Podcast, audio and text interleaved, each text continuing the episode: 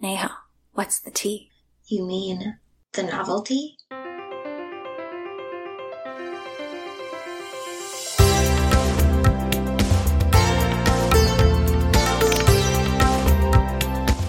Welcome to The Novel Tea, a podcast dedicated to books. Not just the Western male centric books from your high school lit class. We'll also read books by women, people of color, and from around the world. We'll dive into literary technique and character analysis. But don't worry, we aren't afraid to spill the tea and give our unfiltered opinions. Together, we'll redefine the classics. Will today's pick stand the test of time? Keep listening to find out.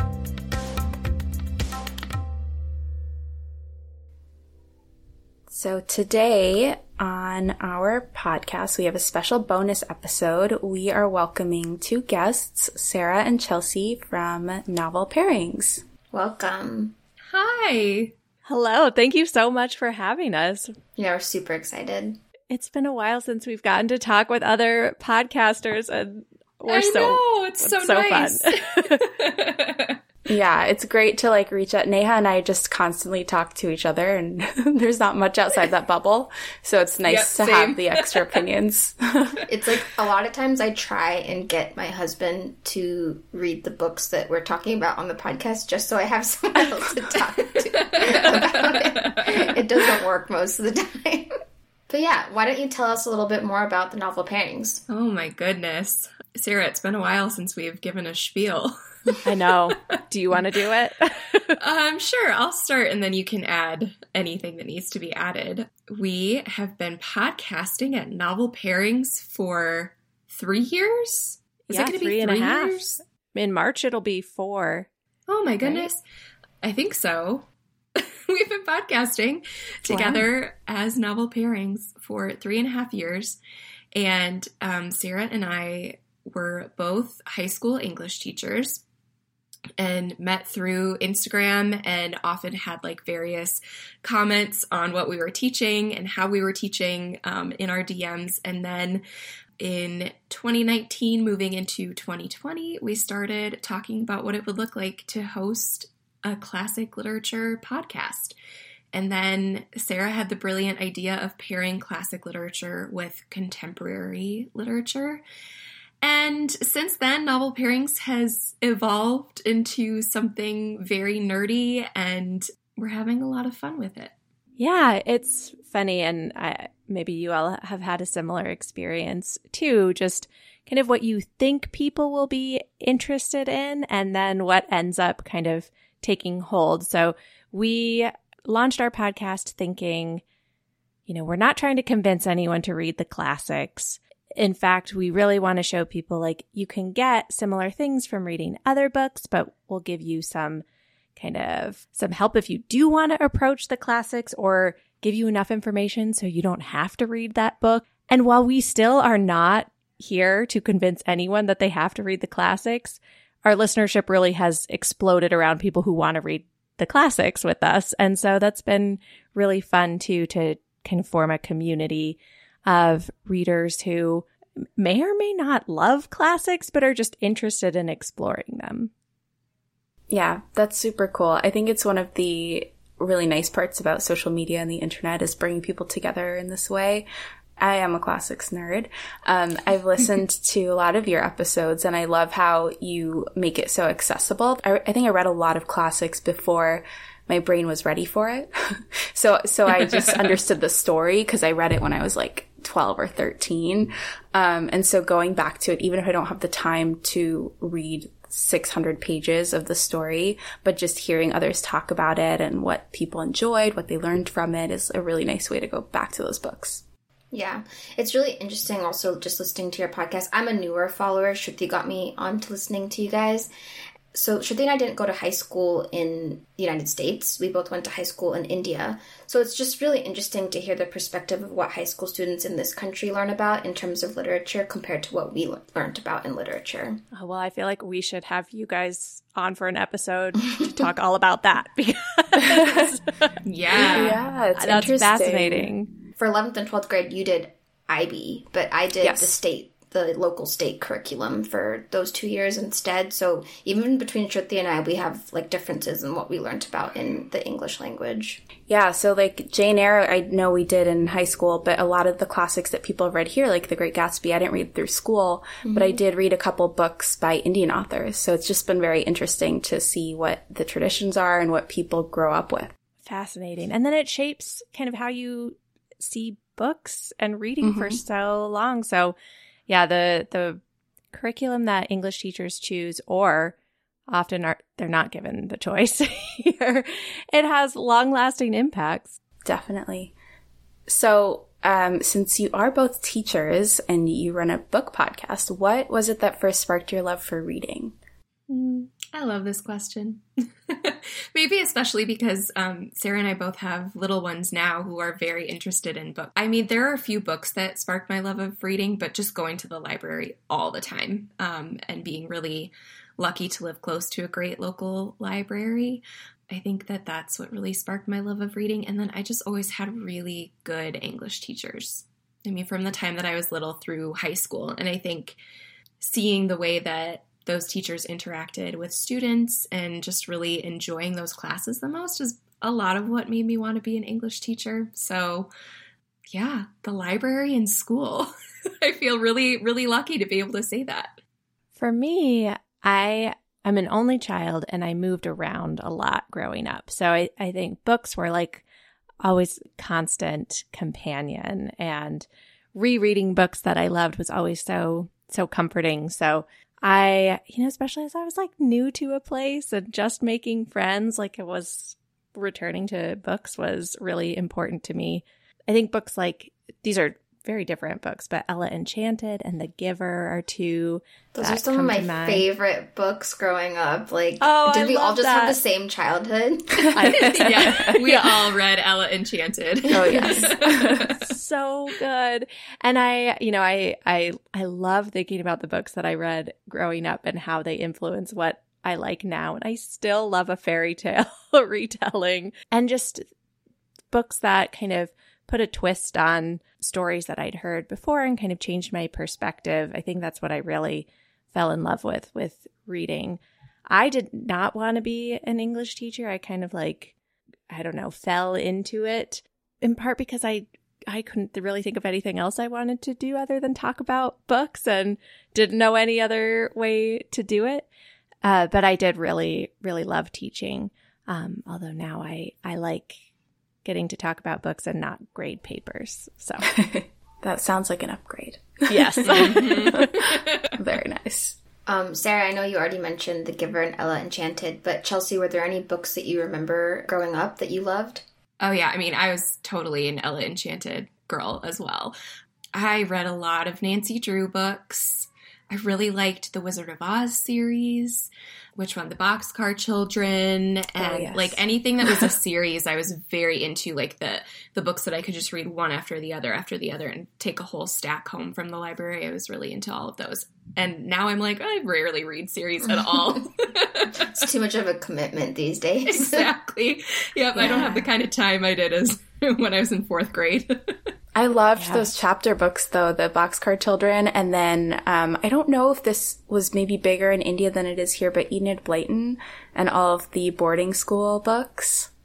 I don't no? know those, but I think I would have loved boarding school. Oh, books. they were so fun. there was a uh, St. Clare's and Malory Towers, and then there was also like a little, kind of like the Boxcar Children, the five finder outers that they would like go around with their dog and solve mysteries. And I, I love them so much that I would still pick up one of the boarding school books now as a comfort read. Yeah.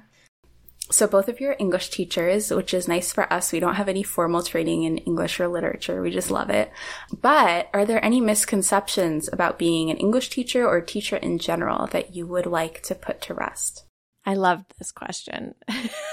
my my first thought was that we don't love all of the books that we teach.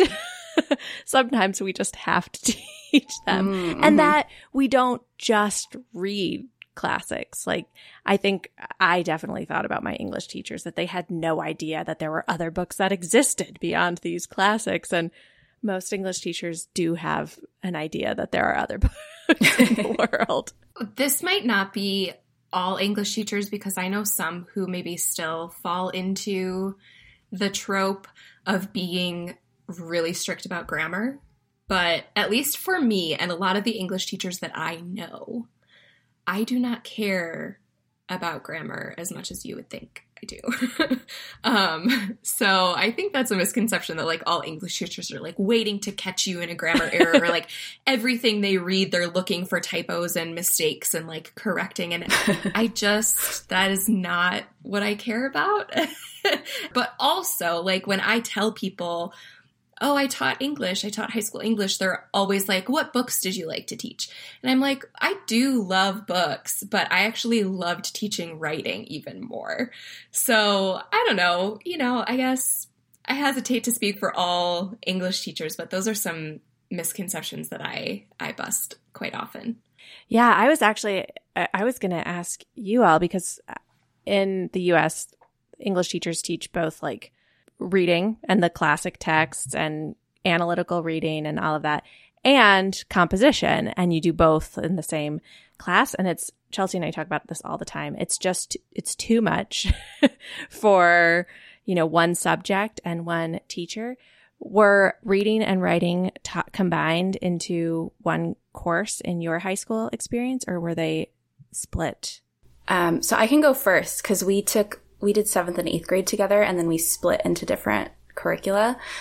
I remember seventh and eighth grade, they were together. I had really cool English teachers throughout high school. The two things I remember are we did a passage from Pride and Prejudice and then we talked oh. about it like a close reading.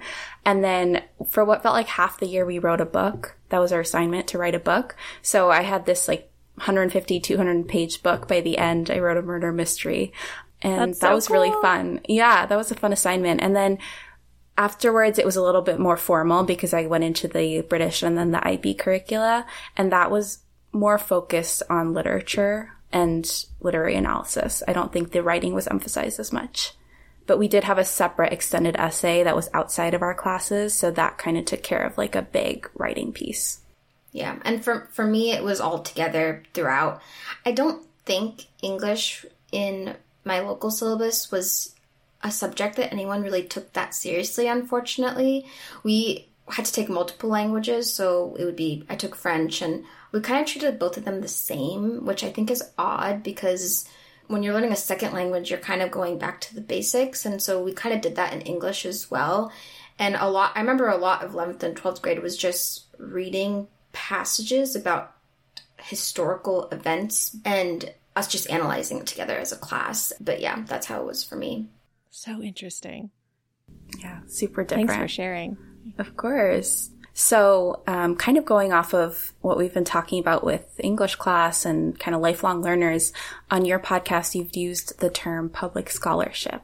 Could you briefly explain what that is and how can we all engage in it? So I think of public scholarship as taking the things that typically happen in like a university setting where professors are researching and teaching and doing that in the public and for the public, either in addition to their, maybe they are professors at an institution, but they're also sharing their work with the public, or instead of that, maybe they've, you know, they have a PhD and no one hired them because it's really hard to find a job uh, in academia. And then they direct their interest and, and research to the public sphere. So any you know i think anytime we see somebody who is an academic writing like an op-ed or something that that's tech you know public public scholarship. But i think we've seen kind of this like boom in public scholarship with podcasting and newsletters especially where people have more control over their their work and can get it like directly to interested parties. So i think about like I, I, don't know if you all listen to either of these podcasts, but uh, Witch Please, which is two feminist and gender studies professors who mm-hmm. analyze.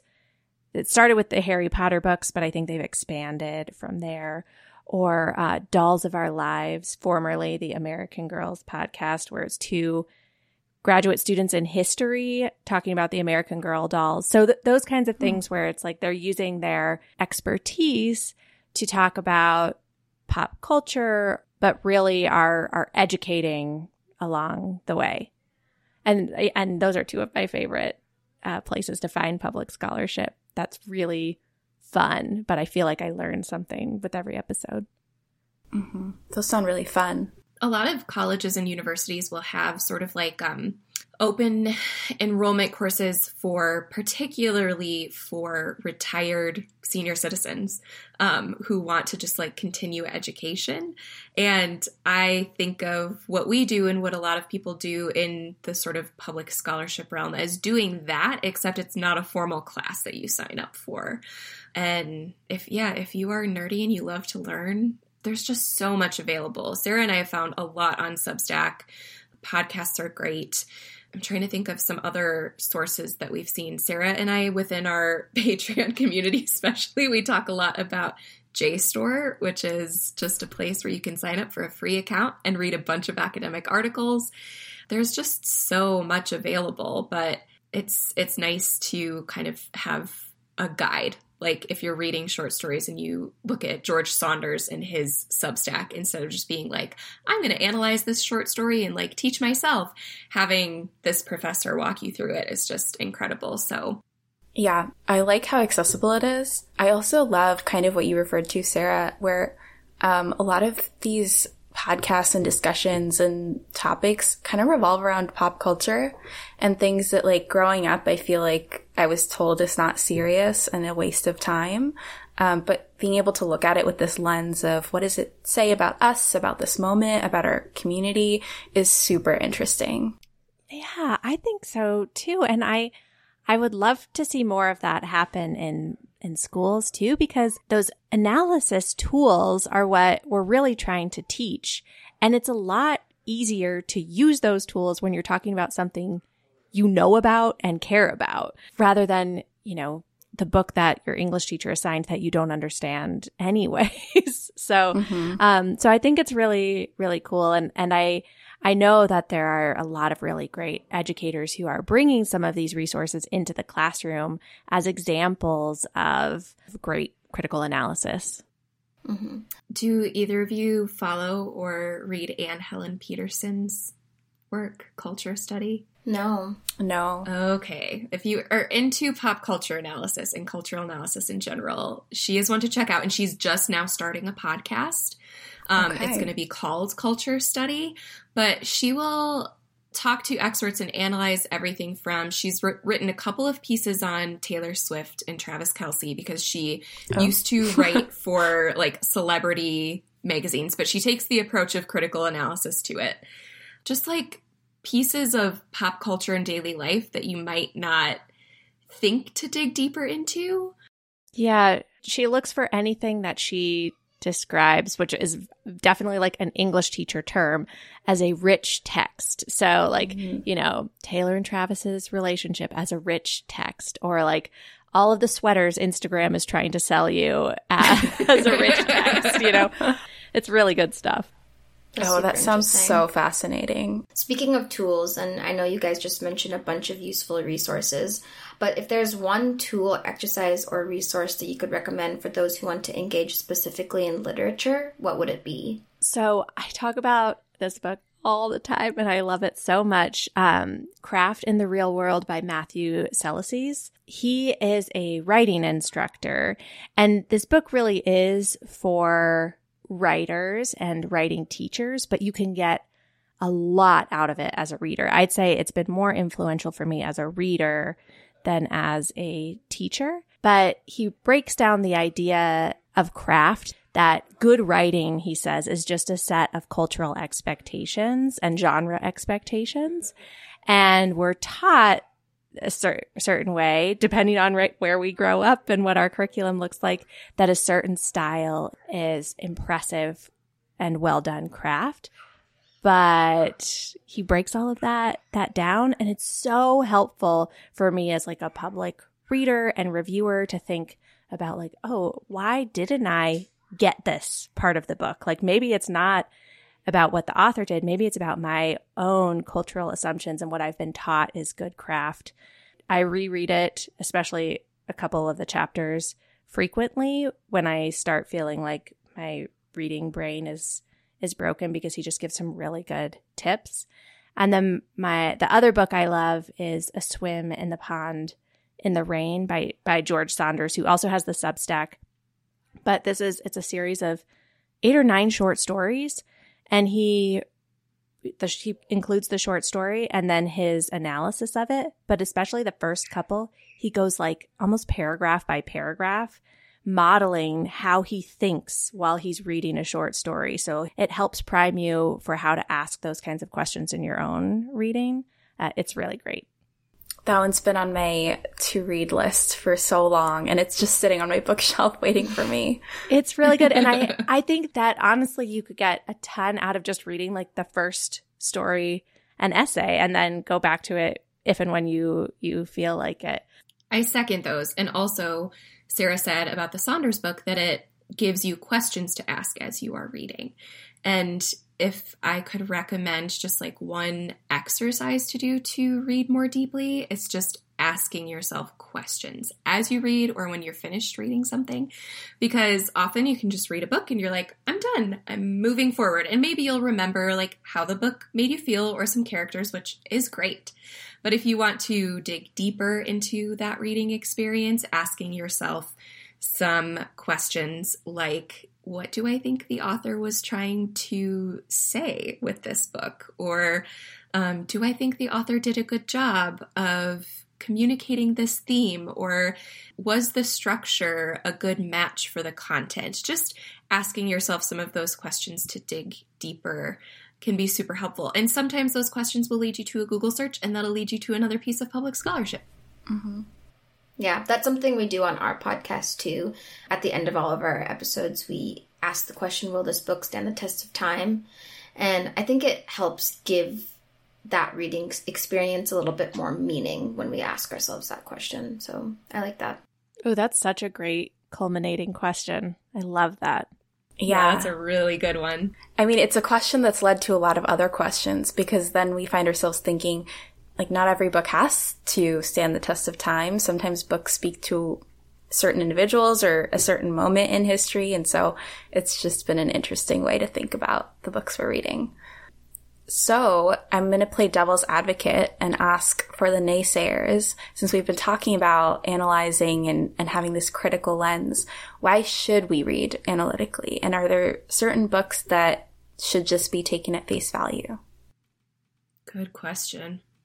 I, okay, well, I, I'm going to start just by saying I think that most people are reading analytically, even if you're not trying to read analytically.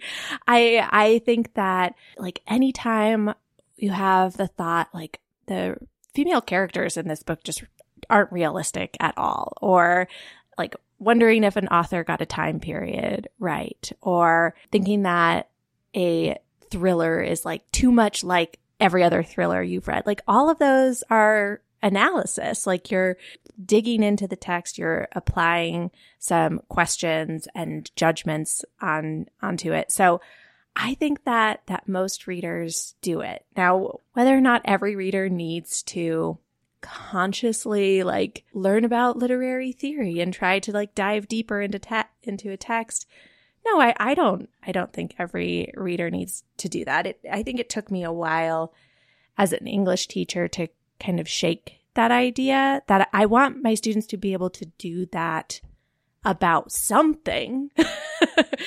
but I, it doesn't have to be the books that they're reading. Like I, I hope that when they consume uh, the news or when they go to a movie sometimes or when they're engaging in political conversations that they're able to ask those analysis questions. But if they just want to read their books just for fun, that's fine with me. I don't know. What do you what do you think, Chelsea?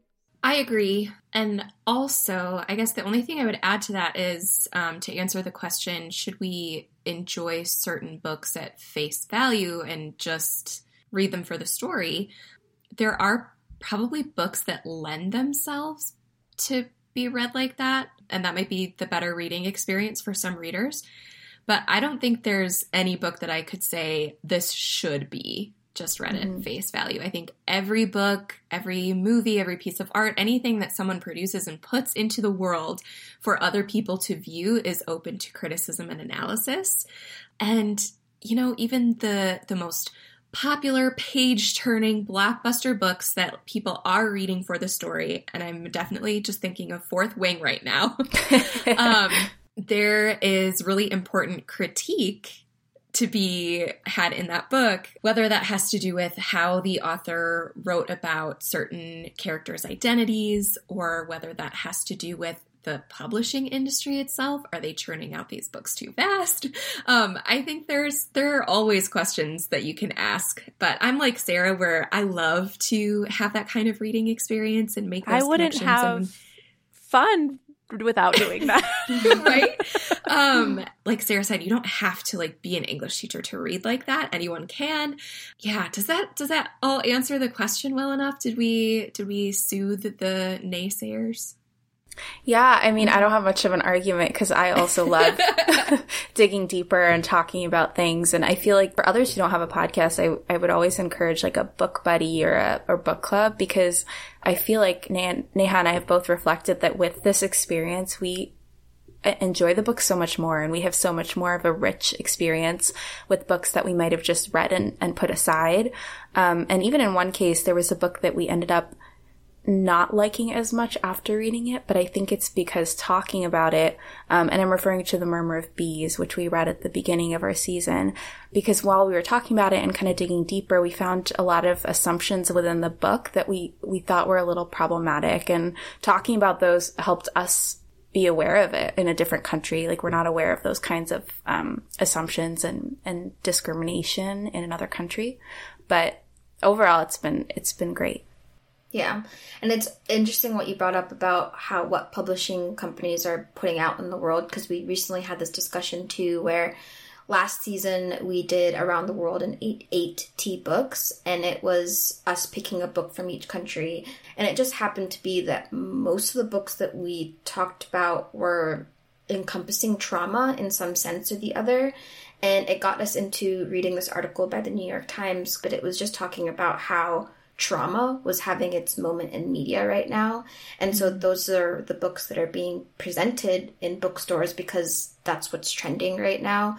So it's just interesting to see like what our decisions we're making on the books that we're reading based off what's being shown to us as well.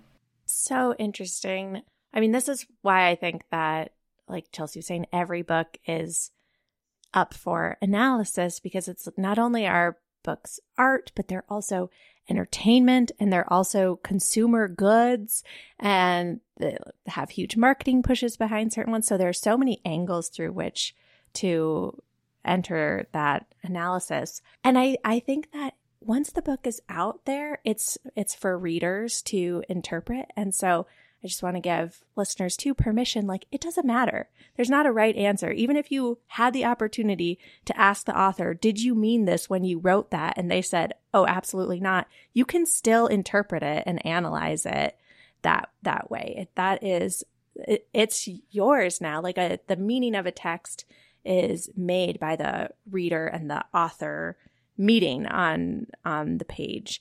In the same vein, it can be really tricky, I think, to go back and critically analyze a book that you really, really, really love. So, like, if we were all to discuss Ella Enchanted on the podcast, and we love this book, right? Like, it is on a pedestal in our hearts because it's one of the books we loved as kids.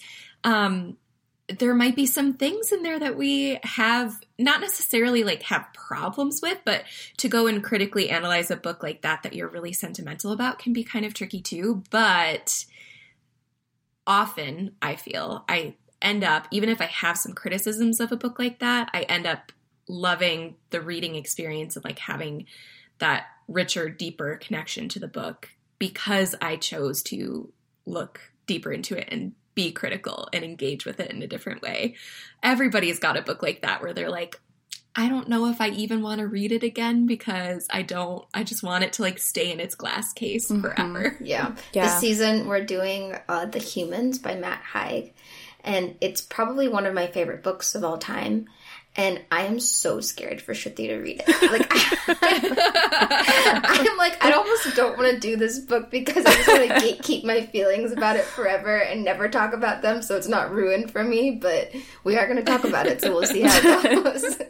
I think Chelsey and I can relate. We've both felt similarly about books we've covered on the podcast. And I hope that your podcast and your relationship survives your discussion. sure it will. So far it has, but it almost broke when we ranked our favorite Harry Potters. Yeah. Oh. We had a, our biggest debate probably on that topic. Yeah. I'm going to have to go back and listen to that one. Yeah. yeah. We're um, still here talking to each other. Yeah. But um, you both did a season on children's literature. Did that happen when you went back and read some of those books where you discovered things you may not have noticed or things you didn't necessarily like? Hmm, good question. I don't remember. I was say that feels like so long ago. it wasn't that long That's ago. Right. That's that question is totally fair game. The one I remember, yeah. and I, I, what I can't remember is details, but I do remember I was so excited to reread A Wrinkle in Time. Like, mm-hmm. I have such fond memories of that book and fond memories of the characters, Meg and Charles Wallace in particular. And then I read it and I was like, I cannot stand these people. like, I, I do not want to read about them. I find them so annoying.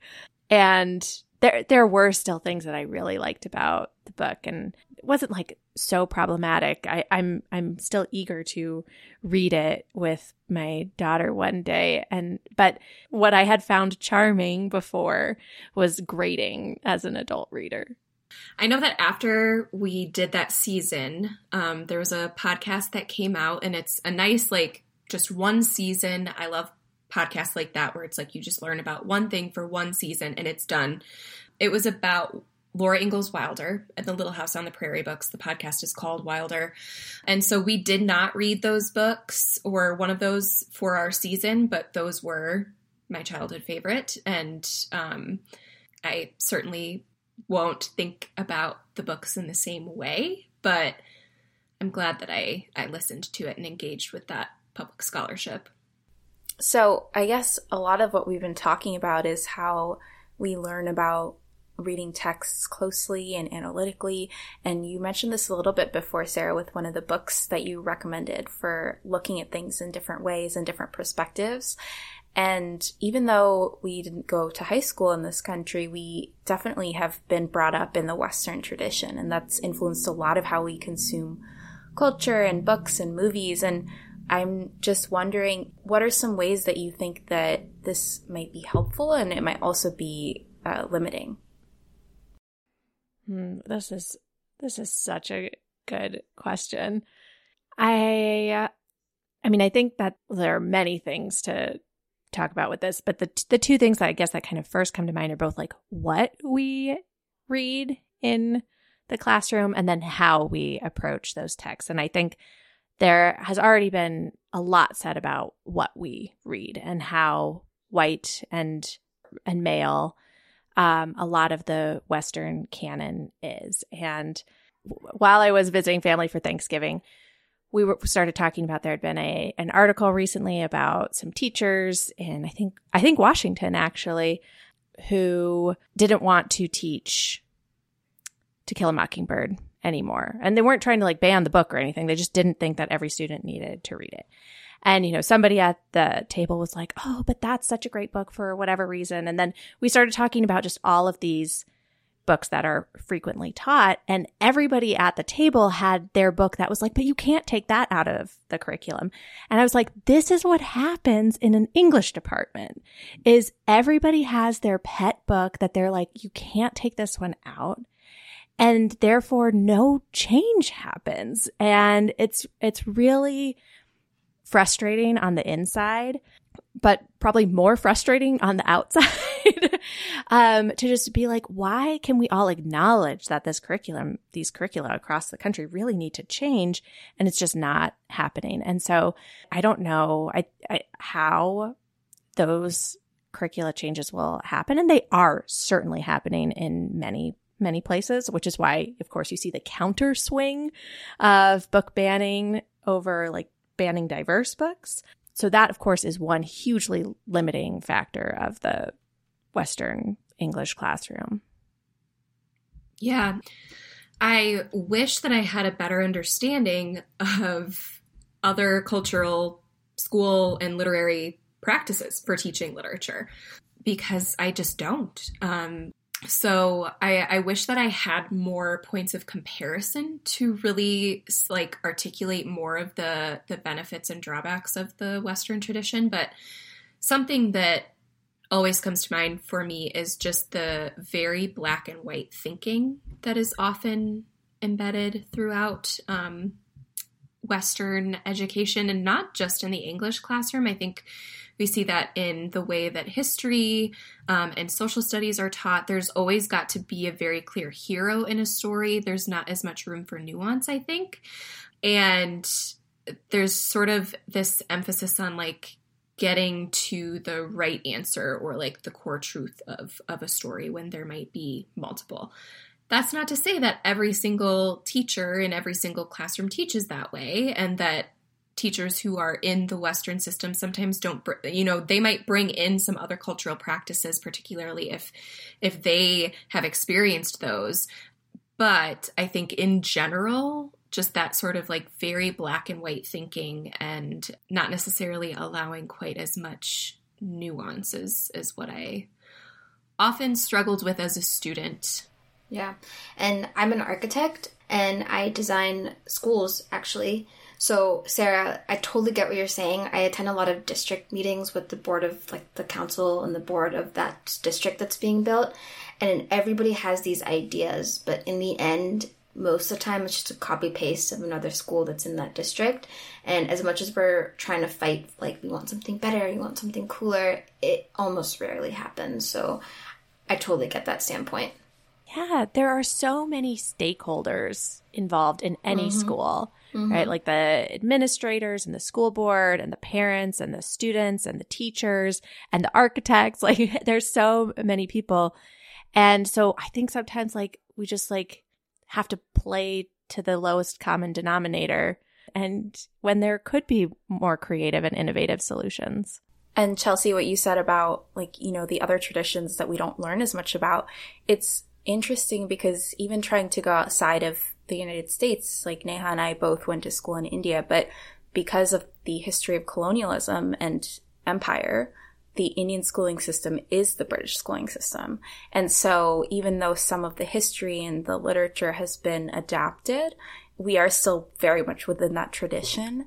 And I mean, unfortunately, my grasp on Indian languages is not good enough to read literature and poetry in a lot of the regional languages because there's definitely rich history throughout the world in non English languages. And I just wish, I wish somebody was doing this public scholarship with translating those works and making them accessible to people who don't know those languages.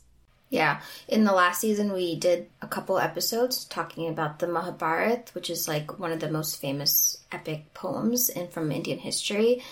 And we discovered that there isn't actually a ton of retellings or just information out there. Or even for, basic translations. There's maybe one or two in existence and yeah, they're kind of old.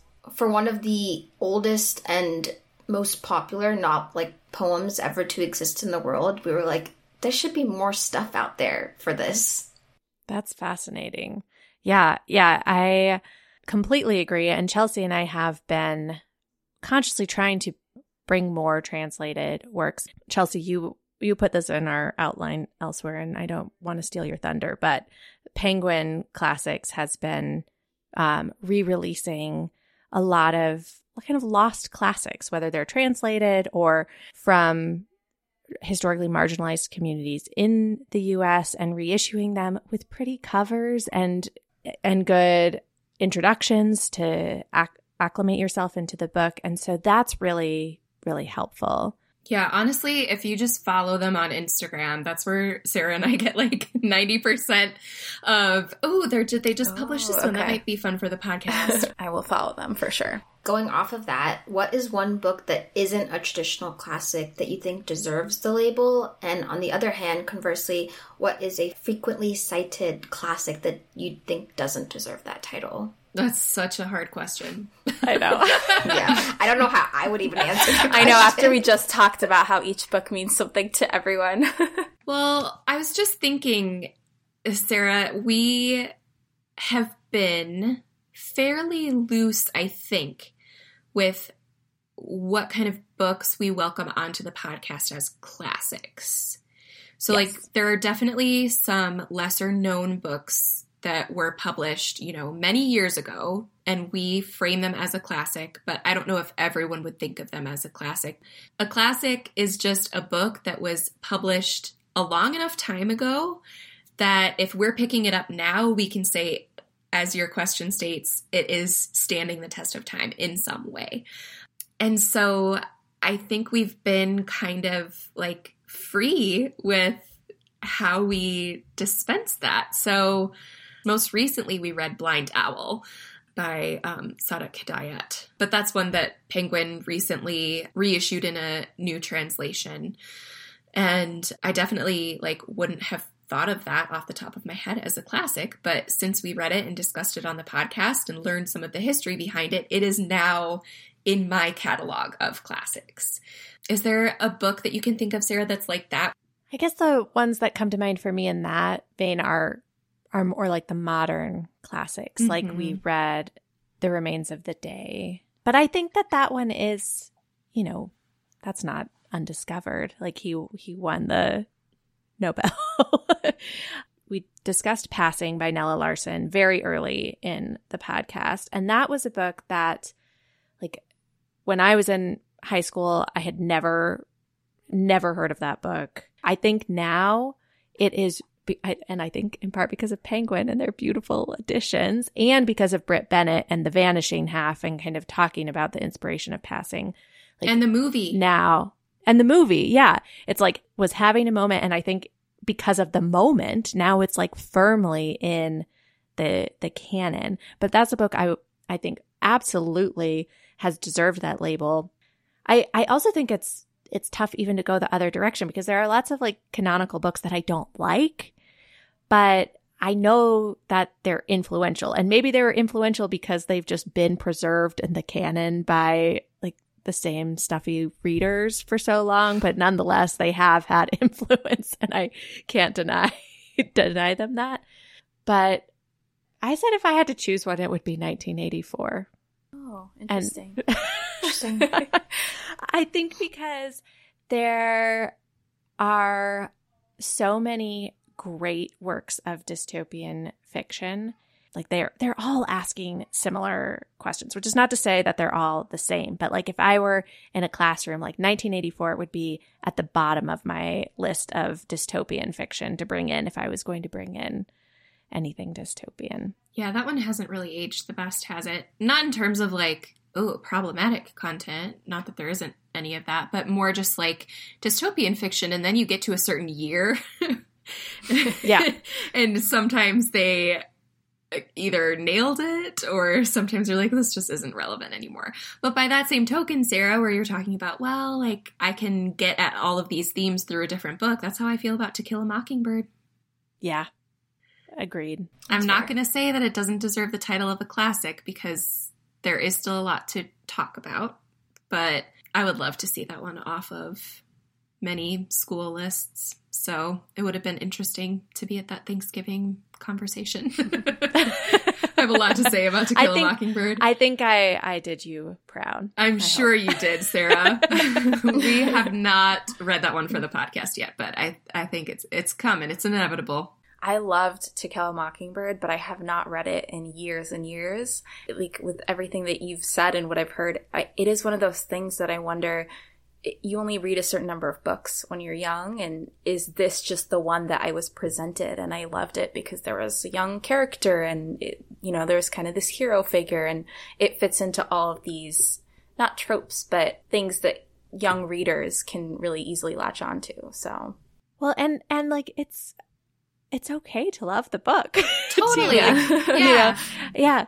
And I I think that you're point too about like there are only so many books we read when we're young. This is the other thing Chelsey and I talk about all the time. It's like you get to teach like six to eight that'd be stretching it novels a year as an English teacher. And so it's not about saying like, well, this book just is trash and doesn't deserve to be taught at all, although there might be books that we feel that way about. But it's like, is this one of the six books that I want to make sure this group of kids reads? And that's a, I think people don't really think about that aspect of creating a curriculum that it's it's very limited. Yeah, that must be really tough. I can't even pick like yeah. six of my favorites, much less what I would teach to the next generation because you just talked a lot about dystopian fiction, it's a great segue because this season our theme is speculative fiction. So the name of the episode, the season is going to be Other Worlds, and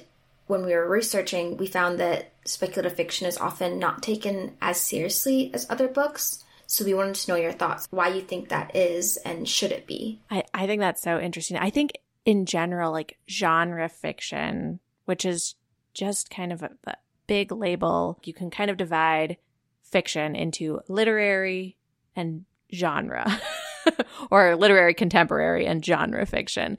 And so I think anything that's genre fiction where it's kind of following a certain set of of tropes or formulas can be considered less than.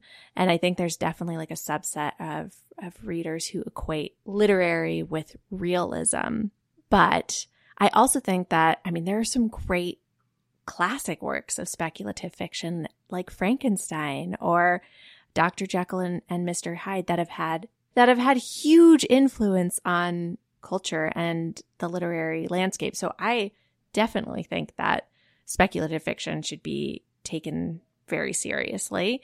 And I think maybe it is slightly more now, but but it's a certain type of speculative fiction. Like I'm thinking of like the Underground Railroad by Colson Whitehead or uh, Sing Unburied Sing by Jesmyn Ward, where they're very real stories with an element of something speculative or magical or or sci-fi.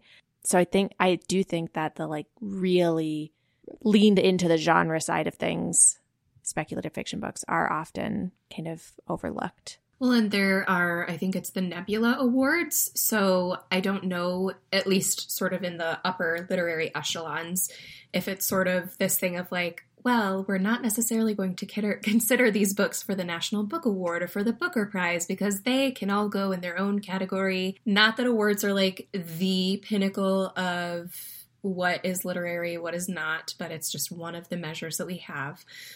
I think that fantasy and science fiction in particular are often seen as entertainment genres. And so something that is speculative that has cultural commentary is maybe more likely to cross the bridge over to being taken more seriously and labeled as maybe literary. Um, like Chain Gang All Stars this year. Definitely. But I think that that ends up missing some of the innate cultural commentary that is in all. When you're building a world, you are obviously commenting in some way on the world because you're making changes or you're pulling pieces. I think that conversation is really interesting to have. But yeah, I do think speculative fiction, I think it's kind of reaching a time where it's having its moment and we're going to see it being considered more literary from from here on out. Um, but I also think there are certain authors that have crossed that bridge a little bit more. Like N.K. Jemisin is considered more of a literary and like serious fantasy author. Yeah, it's it's interesting to see what kind of like writing styles and book styles end up end up making it there. I wonder too. There's so much fantasy, YA fantasy that I wonder if that kind of like tended to diminish sort of the like prestige. That that's a good mm-hmm. point.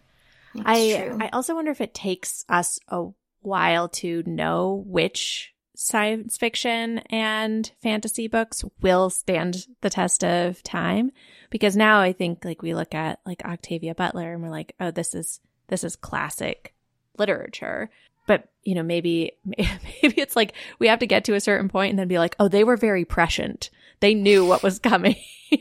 and so now we can look back and say this was extremely literary. Yeah, kind of like uh, hindsight's 2020. Yeah.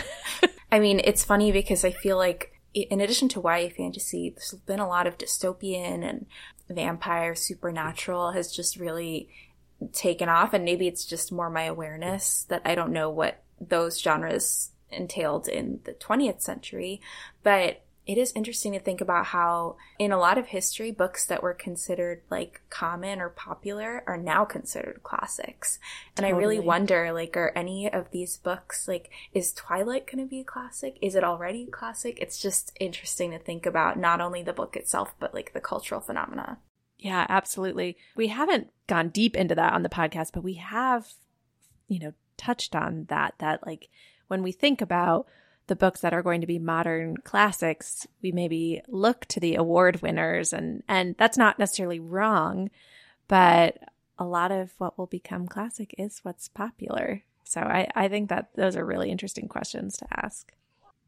I can't wait in a classroom 200 years from now for them to be reading Twilight and discussing. I would do that now. I I like put on Twilight all the time just so I can just make commentary about the, the movie. Oh, so funny. Well, it's been wonderful having you. We have one more question just to kind of wrap up. If you're able to answer it, it's I hate getting this question, so apologize for giving it to you. But what would you say is the best book or your favorite book that you've read last year. oh. Sara, oh thanks. You can go first. I don't think I don't think that we'll pick the same thing. Okay, well, one of my favorites for sure is The Bee Sting by Paul Murray. Loved that book. It is a family saga or a family novel. It's a saga because it is over 600 pages, but it is not like a multi generational book. It is about a nuclear family of four and the secrets they have kept from each other and how that is leading the family to implode. It is very dark. It is very beautiful. It is very interior. You get to be in all four characters' minds. One of those characters, the entire thing is written with zero punctuation. So it just like fair warning for folks. The audiobook was not out here when I read it, but that could be something to help someone who wanted to read this overcome that punctuation barrier for sure. I thought there was such great commentary on um, climate issues, even though it wasn't like a cli-fi book, which is another wing of speculative fiction that I'm very interested in. How about you, Chelsey? Okay. One of my favorites that I have been recommending a lot The Heaven and Earth Grocery Store by James McBride. And Sara loved this one too. It's so it's, it's so, so good. good. He's one of those authors that like definitely he is going to be a classic. But anyway, the book opens in the 1970s and workers are digging for a new development and they find a skeleton. So we know at the beginning like there's a skeleton buried, but we don't know whose it is and we don't know how it got there. That's kind of like the the prologue to the book. Several decades earlier, um, we get to meet the residents of Chicken Hill, which is a community in Pennsylvania, and it is a rich melting pot kind of community. We have Jewish residents from all over the world, we have African American residents, we have just many people, mostly immigrants.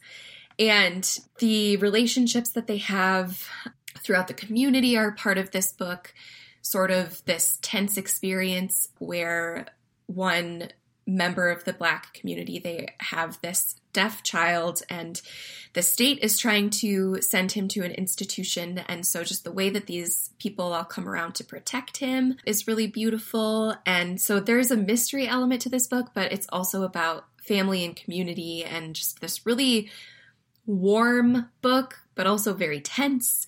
It's just, it is brilliantly, brilliantly written. And I just keep talking about the author's note because I loved the book, but then I read the author's note and it shot up to be one of my favorite books of the year. It's so, so good.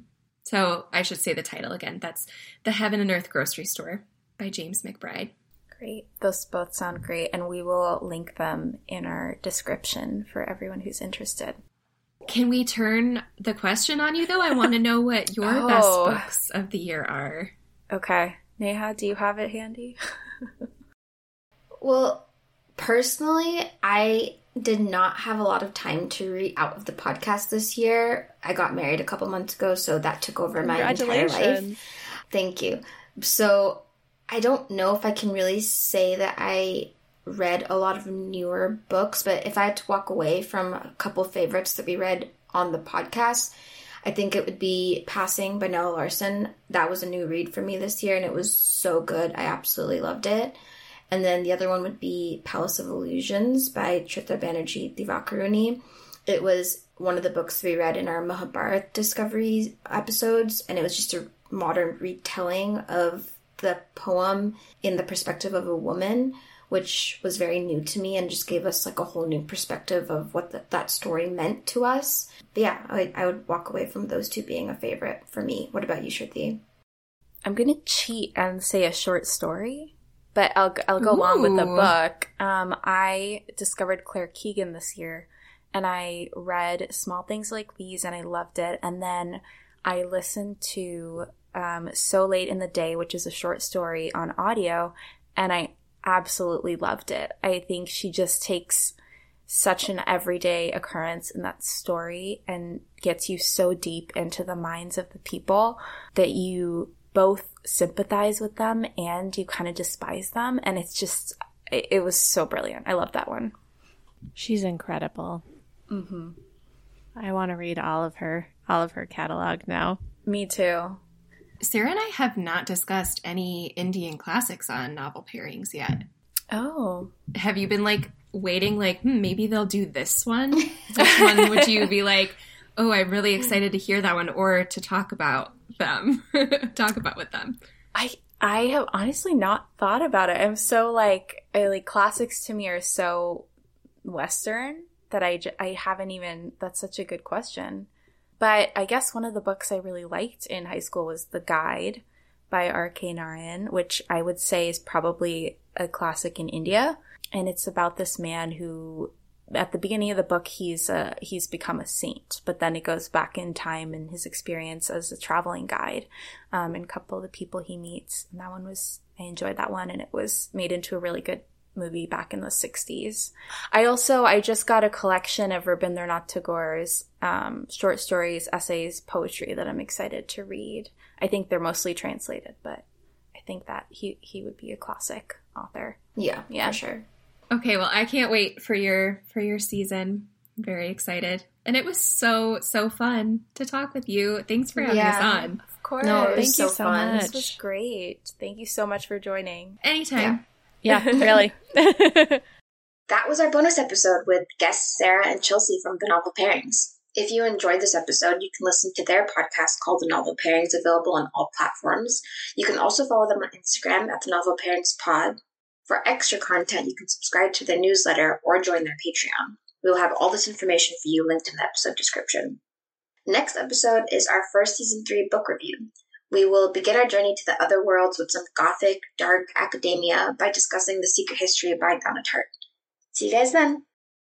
Thanks for listening to The Novel Tea. We are your hosts, and Shruti, and our music is created by Apoorva Koti. We love to hear from you, send us book recommendations or episode commentary. Subscribe to our free newsletter linked in the episode description. You can find us on Instagram at thenovelteapod or email us at thenovelteapod at gmail.com. Until next time, happy reading.